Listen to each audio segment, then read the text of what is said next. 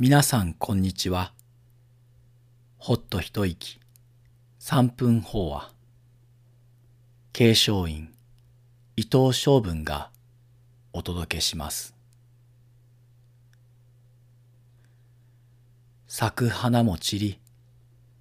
若葉も青々と、自然は刻々と変化していきます。禅の世界では、そんな当たり前の営みに真理を説きます。道元禅師は若くして日本を飛び出し、中国、天道山に渡り修行を積まれました。修行を終え、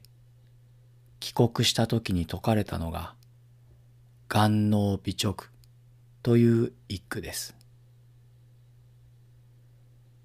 目は横に、鼻は縦に、とは、なんだか当たり前のことを言っているように聞こえます。しかし、その私たちの当たり前の命が、ここにあることをありがたい事実として実感することが禅の真理だと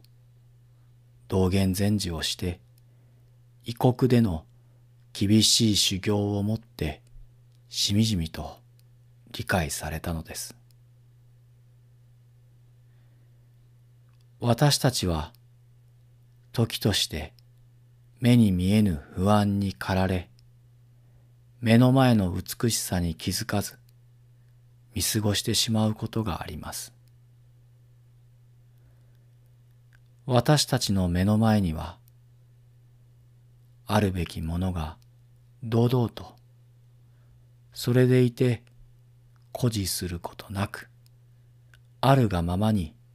存在しています。長引く混乱の中で私たちが今ここにあることへの感謝が穏やかな日常には必要なのだと感じます。すべての存在にただそのままに感謝し素直に受け入れることこそ混乱を収める唯一の薬なのかもしれません。